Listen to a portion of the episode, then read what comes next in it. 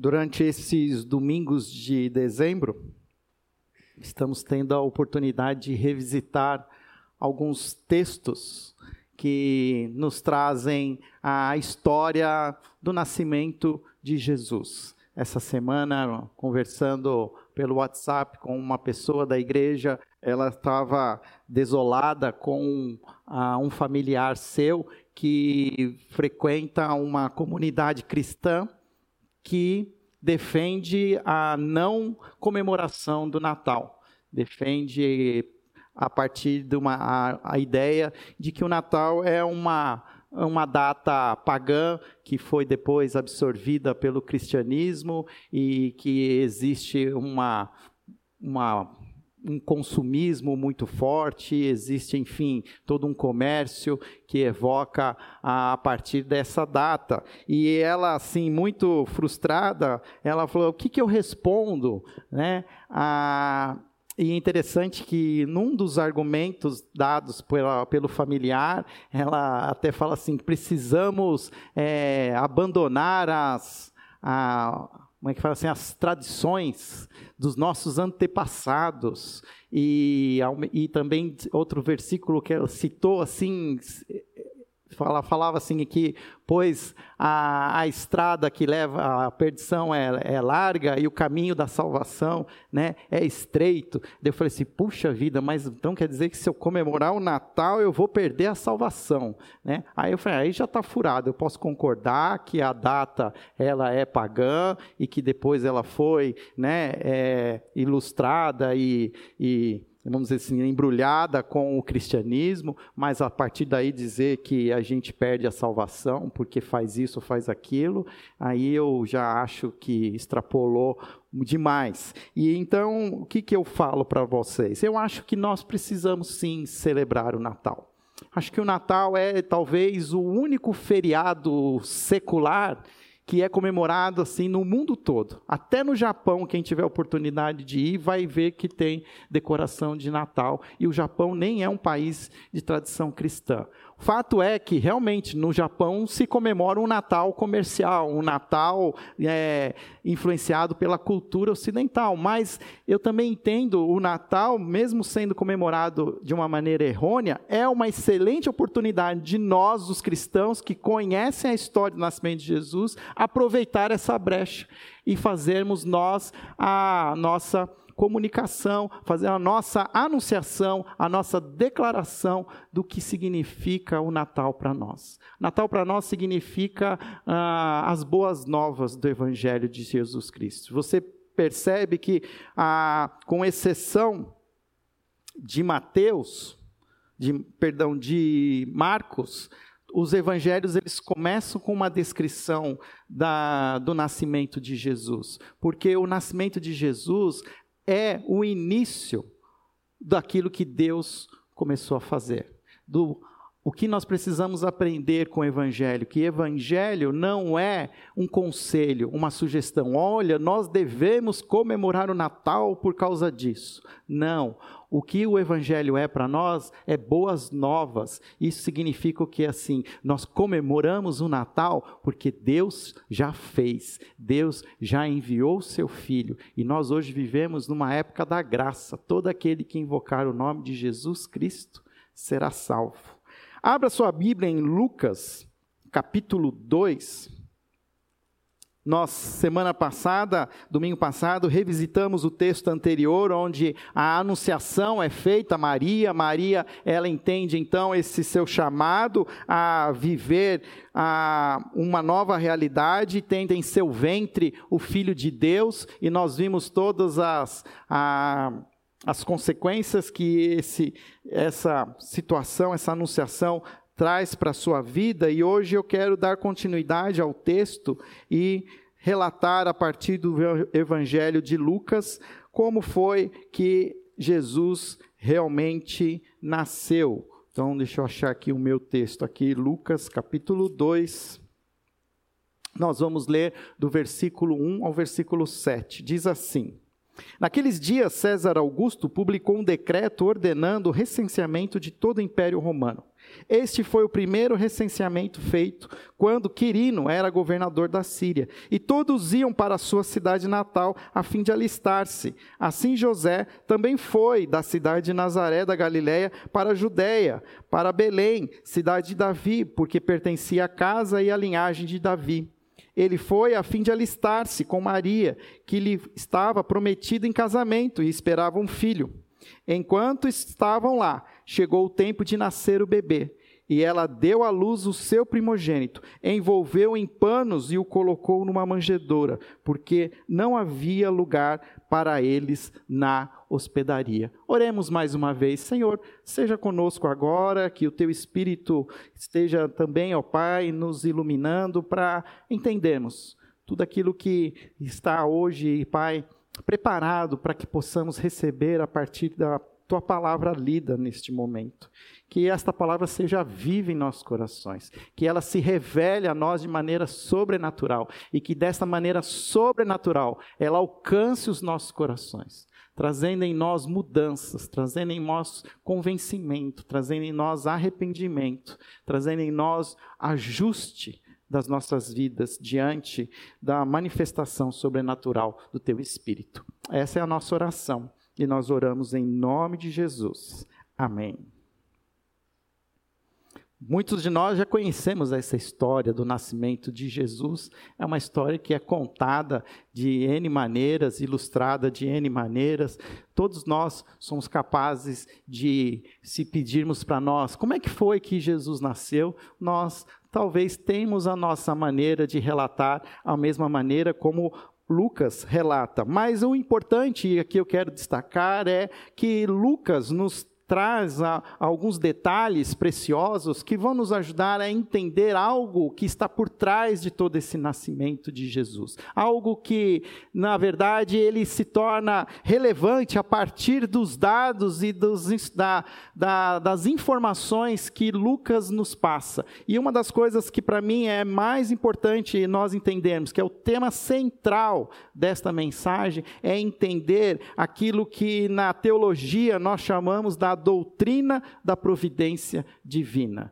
A doutrina da providência divina. O que significa essa providência divina? É a maneira sábia, a maneira justa e misteriosa que Deus dirige as ações para que tudo aconteça para cumprir os seus planos. O mais importante desse texto, e aqui é, né, seria aqui assim a resenha, que nós precisamos aprender é que Deus tem uma maneira de fazer as coisas muitas vezes misteriosa, mas não por isso não deixa de ser sábia e é justa e perfeita de realizar os seus propósitos. E isso nós chamamos da providência divina.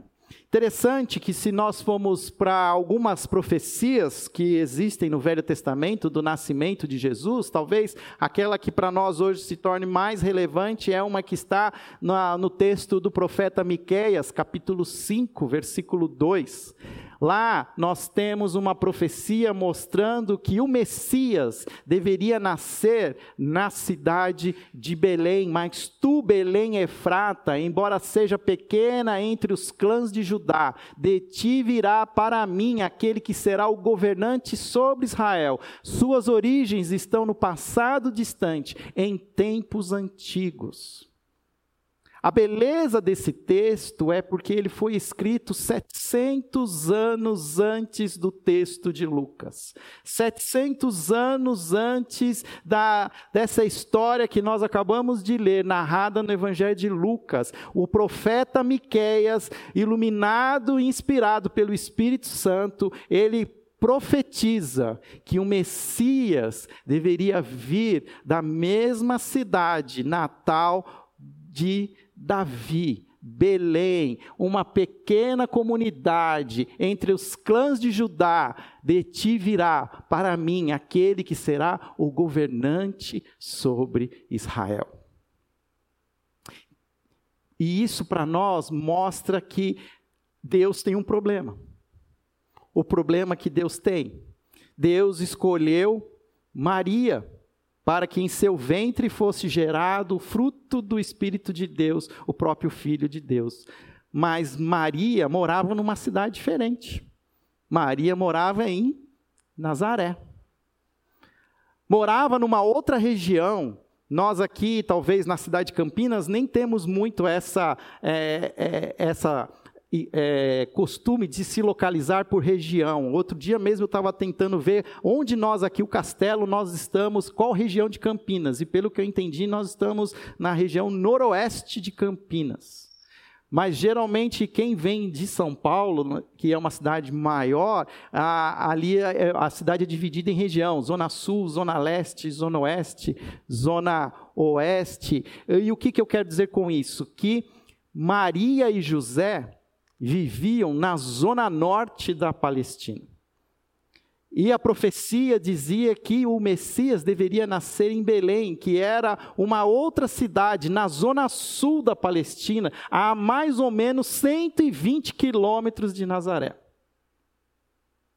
Esses dias apareceu uma reportagem na televisão de um, um casal de chilenos que estava voltando para Santiago e ela estava grávida já de nove meses e ela arriscou viajar de avião para tentar que o seu filho nascesse em Santiago, na sua terra natal. O que aconteceu? O que os médicos dizem para não fazer. Não vou de avião, pois ah, nesse momento do avião, impressões e, e temperatura ali, ah, acontece que é muito provável que você possa entrar em trabalho de parto, e não deu outro. O avião teve que descer em Porto Alegre, o avião saindo do Rio de Janeiro, se eu não me engano, com destino a Santiago, teve que fazer um pouso de emergência em Porto Alegre, e aquela criança, filho de chilenos, acabou nascendo em Porto Alegre, um pequeno gaúcho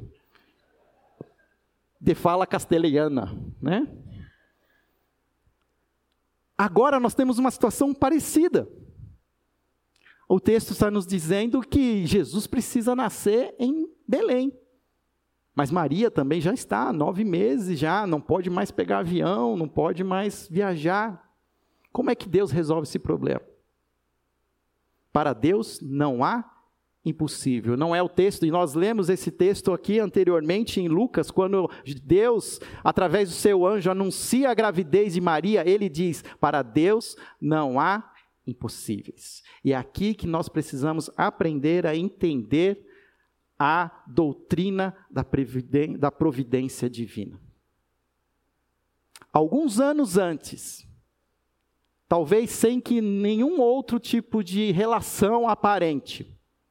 O Senado romano decide transformar Roma no império e designa Otávio para se tornar o imperador romano e com o nome de César Augusto. César significa rei, Augusto significa venerável. O venerável imperador Otávio, César Augusto, se torna, por decisão do Senado romano, no ano de 27 a.C., o primeiro imperador romano da história. Sendo que, então, César Augusto será o imperador que terá em suas mãos todo o poder sobre tudo aquilo que Roma já havia conquistado e iria conquistar, a ponto de que então, seis anos antes do nascimento de Jesus, este imperador, César Augusto, talvez chega para ele assim um montão de papel para ele assinar. E no monte desse papel que ele tinha para assinar, tinha um papel que decidia que todas as nações subjugadas pelo Império Romano deveriam buscar criar um programa de recenseamento. E ele vai lá e assina. E porque ele assina aquele decreto de recenseamento, ordenado, e o texto diz: naqueles dias César Augusto publicou um decreto ordenando o recenseamento de todo o Império Romano.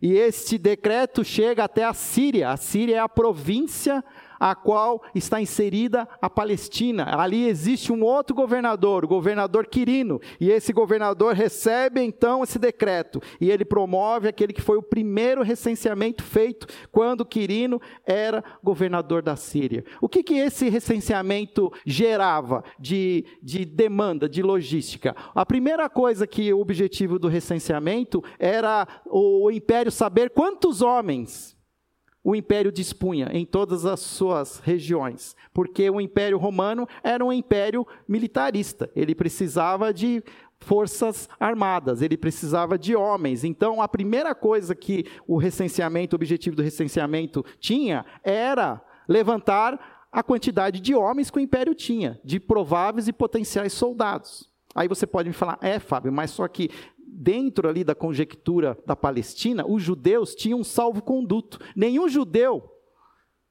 precisava alistar-se no exército romano. Você sabia disso? Que os judeus tinham o privilégio de não precisar, ao completar os seus 18 anos, se alistar no exército imperial romano? Então José não ia precisar sair da sua cidade, Nazaré atual, para sua cidade natal. Mas tinha um outro detalhe além de compor, levantaram o número de homens, o império, como Mansur era muito grande, ele precisava também de sustento, ele precisava de recursos. E era preciso saber quais eram os recursos que o império poderia dispor. Ou seja, também tinha um interesse tributário a partir desse recenseamento. Era preciso saber quem eram as pessoas, os homens, a sua renda, a sua faixa etária. Era como se fosse assim uma declaração de imposto de renda. Todos precisavam voltar para suas terras natais e declarar a sua profissão, a sua renda, porque haveria taxação e essa taxação seria feita a partir dos cálculos do recenseamento. É o que acontece. Então, José tem que pegar o seu burrinho e sair de Nazaré e ir para Belém, a sua terra natal, para fazer o recenseamento. E Maria? Maria não pode ir, Maria está grávida. Maria não é uma, não é a, a como é que a gente fala hoje, nos dias de hoje, a pessoa que é o arrimo da família, ela não é aquela que sustenta a casa. Pois é, mas aí tem um detalhe que não está aqui no texto bíblico, mas os historiadores dizem que Quirino, aproveitando o recenseamento, colocou mais um item, que todas as mulheres maiores de 12 anos deveriam se apresentar e pagar uma taxa única. Vocês pensam que é só hoje que acontecem essas coisas? E aí o que acontece? Obriga Maria a sair da sua, né, do seu conforto, da sua casa e ir para a Judéia. E aqui eu pus um mapa, eu sei que talvez para alguns de vocês isso já é algo né, que vocês já conhecem, mas aqui essa é a Palestina. Então aqui está a cidade de Nazaré. Então, a viagem até Belém era uma viagem de aproximadamente, a distância entre uma cidade e outra era 120 quilômetros. Mas você sabe, eu e você, quando a gente põe no Waze, sempre dá uma quilometragem maior. Não dá por quê? Porque tem estrada, você não pode fazer essa aqui em linha reta. Então, a viagem, provavelmente, ela teve um, que ser percorrida uma distância de 170 quilômetros. E não tinha avião para condicionar a nossa gestante. Ela foi no lombo de um burrinho, provavelmente, e ela teve que fazer essa viagem. É uma viagem que uma pessoa normal talvez demoraria cinco dias. E nós vamos ver que Pode ser por causa do estado avançado da gravidez de Maria, essa viagem talvez tenha demorado mais de uma semana para ir mais com calma, né? dando tempo para ela ir se recompondo da viagem exaustiva. Mas tudo vai se encaixando para que a profecia possa ser, então, cumprida. E o texto diz que assim José também foi da cidade de Nazaré, versículo 4, da Galileia para a Judéia para Belém, para a cidade de Davi, porque pertencia à casa e à linhagem de Davi. Ele foi a fim de alistar-se com Maria, que lhe estava prometida em casamento e esperava um filho. Enquanto esperavam lá, chegou o tempo de nascer o bebê. Interessante que nós podemos agora ver a providência de Deus sendo revelada. Deus, ele usa todos os recursos para que os seus propósitos sejam cumpridos. Todos os governantes, todas as autoridades estão debaixo dos propósitos de Deus. Nada acontece sem que Deus não esteja no controle. O texto Jesus também vai revelar nos evangelhos, nenhum fio de cabelo da nossa cabeça cai sem o conhecimento de Deus e que nós precisamos entender essa providência de Deus, que Deus governa e controla os mínimos detalhes. Maria acaba tendo que ir também, e isso se torna uma providência de Deus. E aqui nós vamos ver que enquanto estavam lá, chegou o tempo de nascer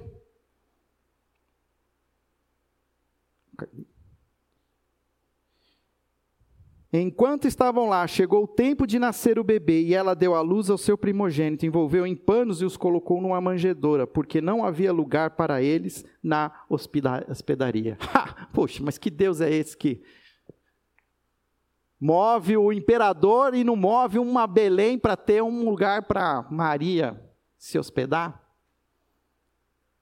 Interessante a história, como muitas vezes nós também achamos que, quando confiamos na providência de Deus, nós achamos que Deus então tem que fazer as coisas do jeito que a gente acha que tem que ser feito.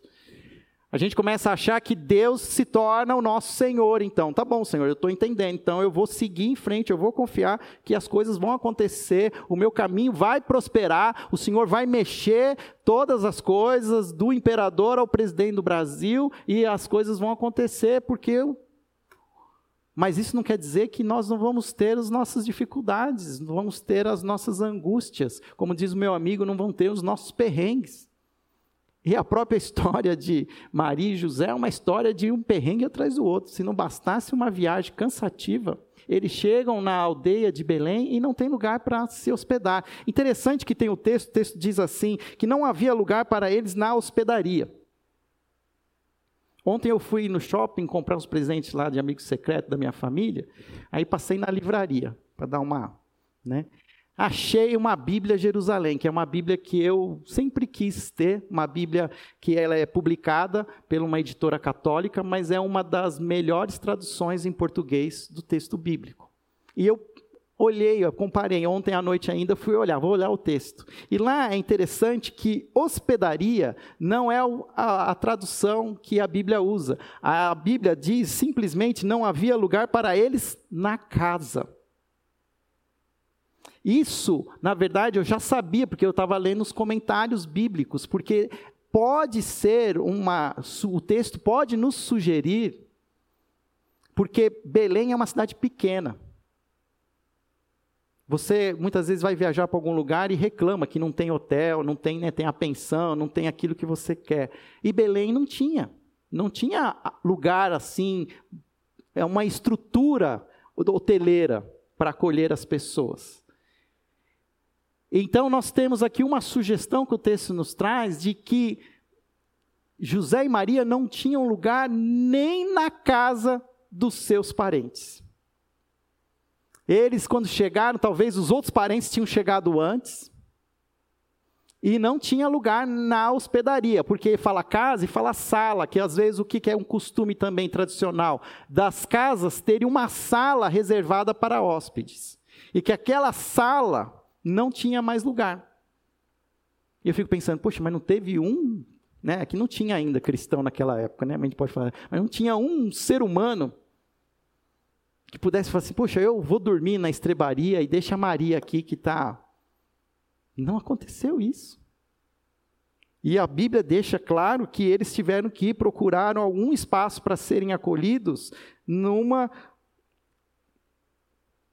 numa estrebaria numa manjedoura, e a gente sabe que isso provavelmente era um local que era cavado numa perto de alguma colina onde abrigavam os animais, uma pequena caverna, e ali Maria encontra um lugar mais mais possível que seja confortável, mas isso tem muito a ver com uma outra profecia, que essa eu não coloquei no texto, mas está em Isaías, capítulo 53. Abre a sua Bíblia, você vai ver alguma coisa que eu quero que você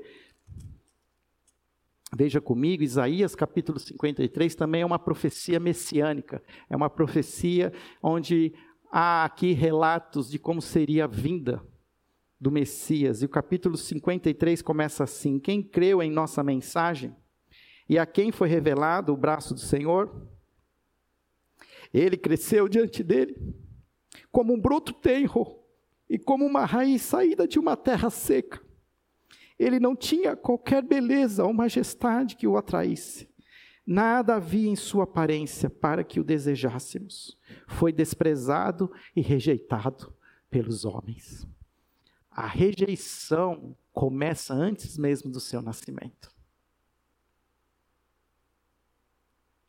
A humanidade nunca aceitou Jesus. 33 anos depois, é oferecido para Jesus uma cruz. Se no seu nascimento oferecem a ele uma estrebaria, um local de acolher animais, em sua morte lhe ofereceram a cruz. E você ainda fica indignado com a porta dos fundos. A humanidade nunca aceitou Jesus como Filho de Deus. Nunca o aceitou como o Messias, o Cristo, Filho de Deus, o Salvador. Só acolhemos Jesus como Messias se o próprio Espírito de Deus nos convencer, porque o texto é claro quando ele diz que o Espírito é que nos convence do pecado, da justiça e do juízo. Não adianta fazer babacho assinado, não adianta você parar de assistir Netflix. Isso não vai convencer ninguém do quanto Jesus deve ser honrado. O que faz Jesus ser honrado é a maneira como nós acolhemos Jesus em nosso coração. É esta é a verdade do Natal. É entender o que Jesus é.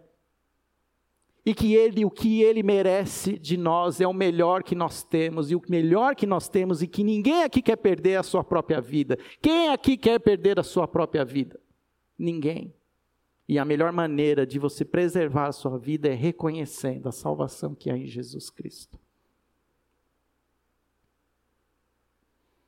O texto também vai continuar nos falando algumas lições sobre essa providência divina. E uma das coisas importantes aqui é que quando Jesus nasce, é que de fato o milagre acontece.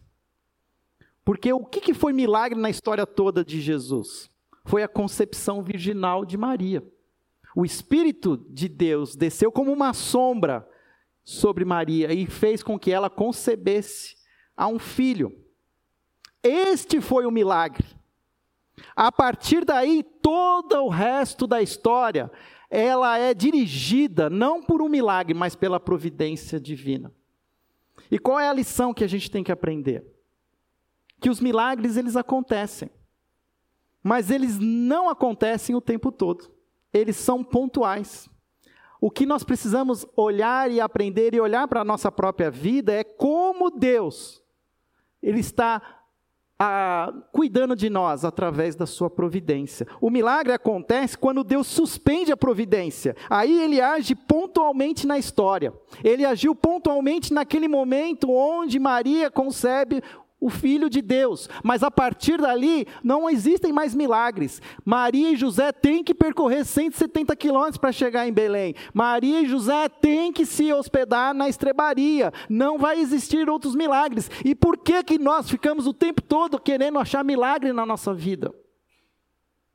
Quando na verdade Deus tem se colocado diante de nós através da sua providência. Quantos de nós aqui hoje não podemos olhar para a nossa história e perceber o quanto Deus moveu céus e terra em nosso favor, mudou situações, nos colocou até em situações de dor, de angústia, mas que nos trouxeram conhecimento, nos trouxeram maturidade. Quantos de nós não passaram por situações difíceis, acidentes, perdas, mas também ao ver todas essas coisas, podem e confessar a providência de Deus sobre a sua vida?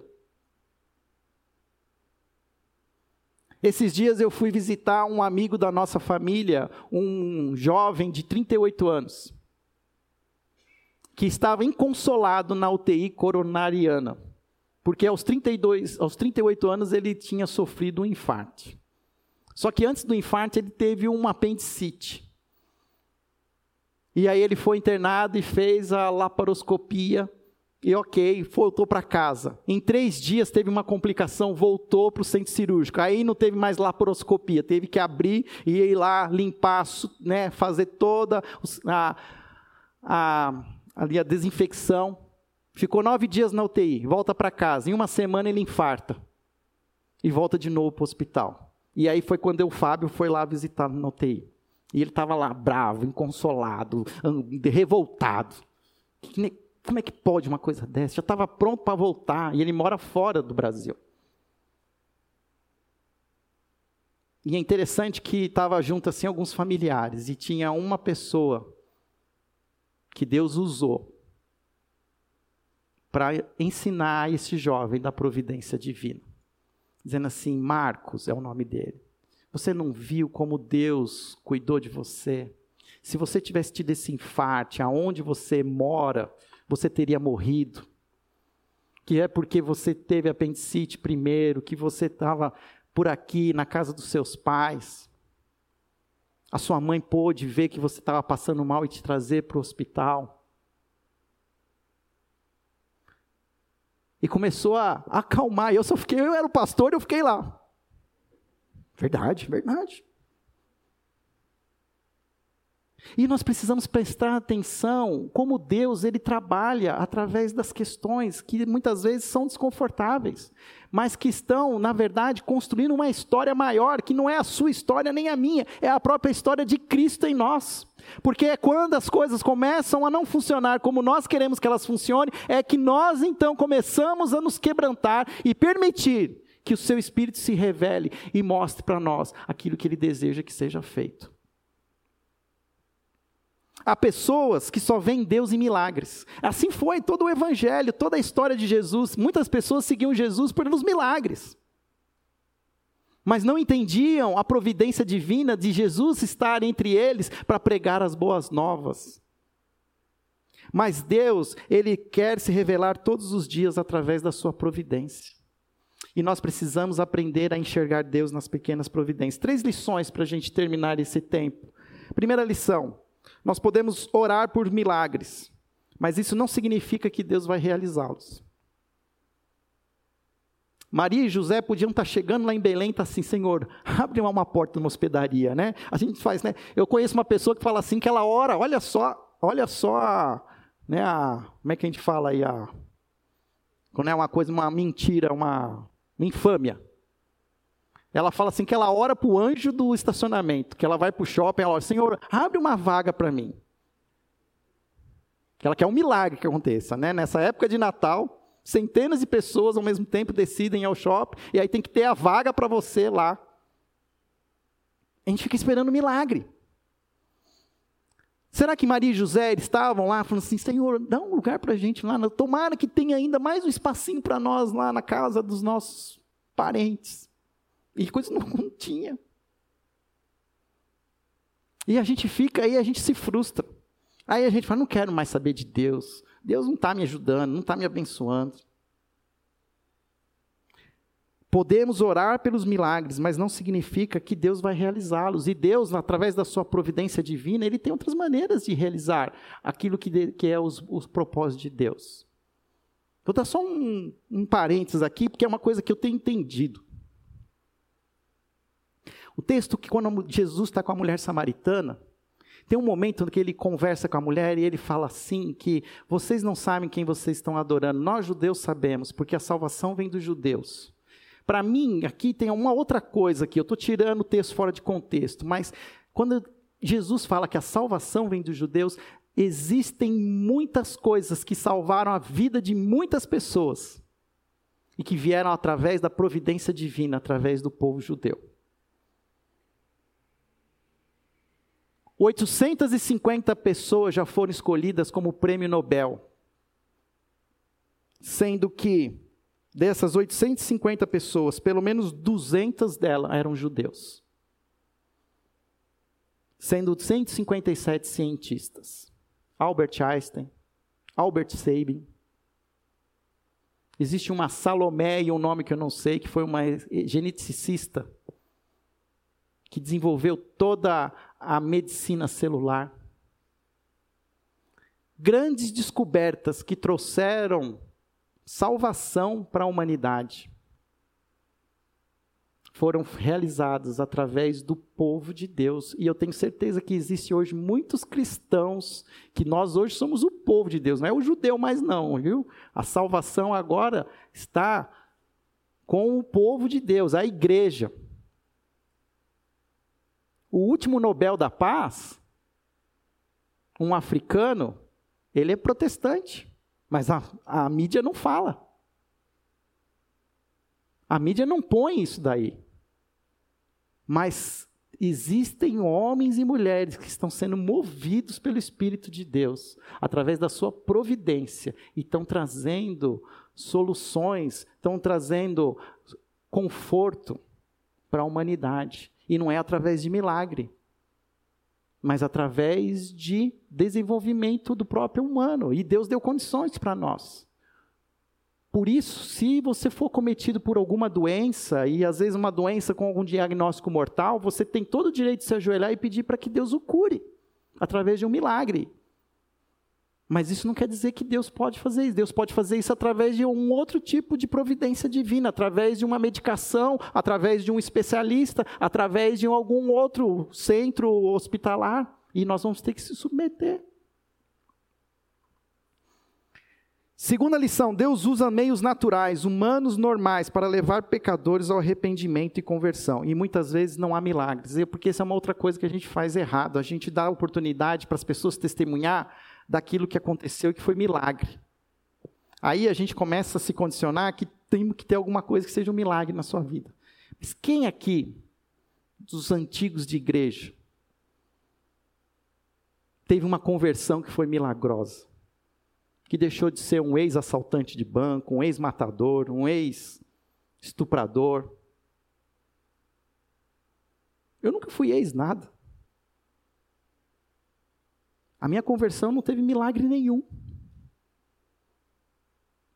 O milagre foi eu, ser, eu entender a providência de Deus e aceitar, reconhecer pela fé que eu não posso, mas Deus pode, se eu deixar Jesus.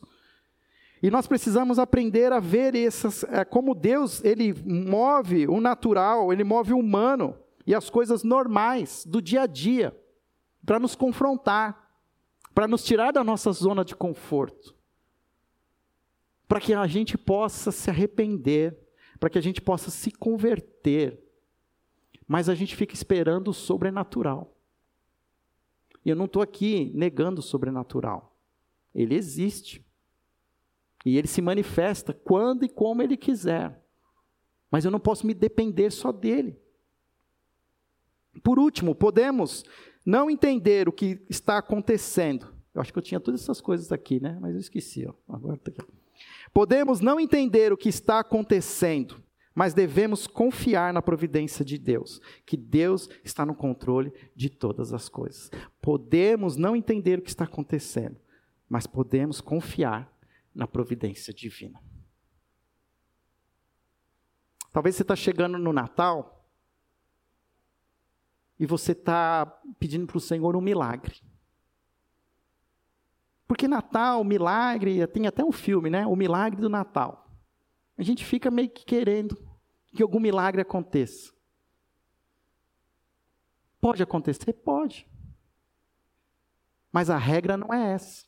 Lembra, é uma exceção. É quando Deus interrompe a sua providência e ele age pontualmente. E muitas vezes o milagre acontece para um, mas não acontece para o outro. É a história lá, quando Jesus está caminhando lá em torno do poço. Ele deve ter passado por um aleijado, por um leproso, ele foi até pulando assim. E ele escolheu um. Ele podia ter feito assim, ó. Todo mundo em pé. Milagre para todo mundo. Mas ele chegou em um, ele disse assim: O que, que você quer? O que, que você quer de mim? Ele falou: Senhor, eu não consigo ir lá, porque antes de eu ir, alguém me levar, outro já pula no tanque. Ele queria um milagre. Será que a gente está empatando a nossa vida porque está esperando um milagre? Quando nós estamos desprezando, menosprezando aquilo que Deus já fez está fazendo nas nossas vidas, o simples fato de você estar aqui hoje é a parte da providência de Deus. Imaginar que você ouviu o que ia ser falado aqui hoje. É confiar que o Senhor está agindo nas pequenas coisas e que Deus muitas vezes se move de maneira silenciosa. Outra história. Elias e os 450 profetas. Aquele dia foi um milagre, né?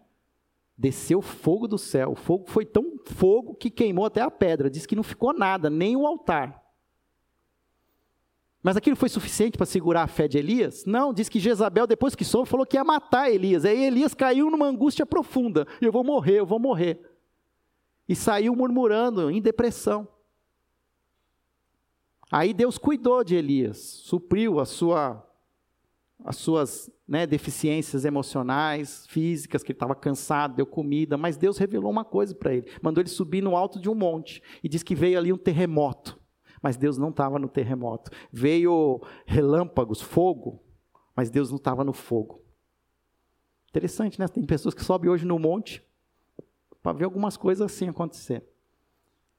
E diz que depois veio um sopro de uma breve brisa. Coisa bem sutil. E o Espírito do Senhor estava nessa brisa. Nós precisamos acalmar o nosso coração.